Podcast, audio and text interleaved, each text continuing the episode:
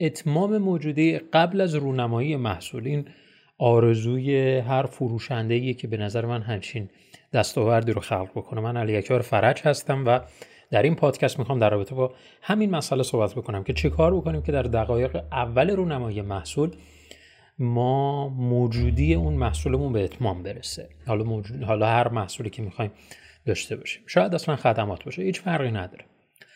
یقینا همچین چیزی اول بذار ببینیم. اصلا در جهان هست یقینا هست.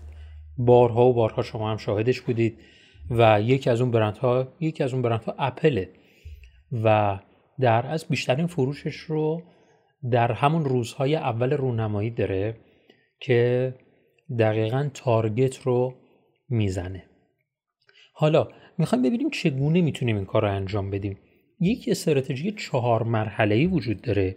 که می‌تونه به ما کمک بکنه. ما قبل از اینکه اصلا محصولمون رو موجود بکنیم اول مطمئن بشیم و بعدشون رو بفروشیم. نکته اینه که باید این چهار مرحله رو دقیقا گام به گام کامل و به درستی انجامش بدیم که بتونیم این نتیجه رو به مقام بیاریم. گام اولش انتخاب محصول. اول من محصولمون رو انتخاب می‌کنم. آیا محصول موجودم رو باید انتخاب کنم؟ خیر. می‌تونه محصول موجود باشه می‌تونه موجود نباشه. یعنی محصولی که همین الان در کسب و کار شما موجوده یا اصلا وجود نداره. فرقی نمی‌کنه. لزوما به این معنا نیست که من باید محصولی رو اینجا انتخاب کنم که همین الان دارمش. این میشه گام اول انتخاب محصول. گام دوم میشه برنامه ریزی. در برنامه ریزی من مشخص می‌کنم چه محتواهایی رو باید تولید کنم. چه محتواهایی رو باید منتشر بکنم داخل وبسایتم؟ در سایت های دیگه در شبکه های اجتماعی لینکدین اینستاگرام و انتا جای دیگه. من این برنامه ریزی رو باید داشته باشم که دقیقا در برنامه ریزی من باید در روزها در چند روز اول باید چه اقدامایی رو انجام بدم؟ شاید فکر بکنید گام دوم خیلی می‌تونه مهم باشه. بله. واقعا مهمه. ولی نه به اندازه گام اول که خدمتتون توضیح دادم. اگه محصول اشتباهی رو ما انتخاب کنیم با انتا برنامه ریزی و بازاریابی و انتا کار دیگه نمی‌تونیم به فروش بالا برسیم. گام سوم بازاریابی دوستان. من برنامه ریزی رو انجام دادم. در گام سوم میرم سراغ بازاریابی. در بازاریابی بازارسازی اتفاق میافته. وقتی که من می‌خوام بازاریابی کنم فکر می‌کنم که خب چیزی که الان همین الان در فکر هممون هست اینه که در اینستاگرام محتوایی منتشر می‌کنیم بسترهایی رو انتخاب می‌کنیم و پیامی رو منتقل می‌کنیم. ولی من در اصل در بازاریابی باید بازارسازی کنم که اون بازاریابی که انجام میدم بتونه در گام چهارم به درد من بخوره. و گام چهارم تازه موجود کردن محصوله.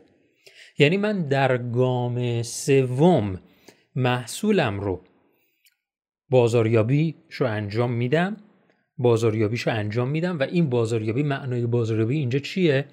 ایجاد فرصته من در گام سوم فرصت به مخاطب معرفی می‌کنم. نه اینکه بیا بخرش. این نکته خیلی مهمیه. بذارید این چهار گام در یک مثال من کامل شفاف روشن توضیح بدم. همین شرکت اپل. در گام اول ما گفتیم انتخاب محصول. شرکت اپل تصمیم می‌گیره که از کدوم محصولش بیشتر بفروشه. کدوم محصولش رو بیشتر ارتقا بده. این گام اوله. گام دوم. در مرحله دوم نقشه بازاریابی خودش رو میشینه. دقیقا در بازاریابی چه مطالب و چه اطلاعاتی رو باید به مخاطبان انتقال بده. در گام سوم در سومین مرحله یک بازاریابی باید انجام بده. می‌خواد فرصت رو نشون بده. یک سمینار برگزار می‌کنه برای اجرای نقشه بازاریابی خودش. فرصت رو در سمینار معرفی می‌کنه. در روز سمینار آیا می‌تونن افراد خرید کنن؟ خیر. وقتی که سمینار برگزار میشه میگه در این تاریخ موجود میشه. می‌بینید؟ دقیقا همین از همین سناریوه. در گام چهارم هم به مرحله موجود کردن محصول میره که دقیقا استقبال ها رو میسنجه بررسی می‌کنه.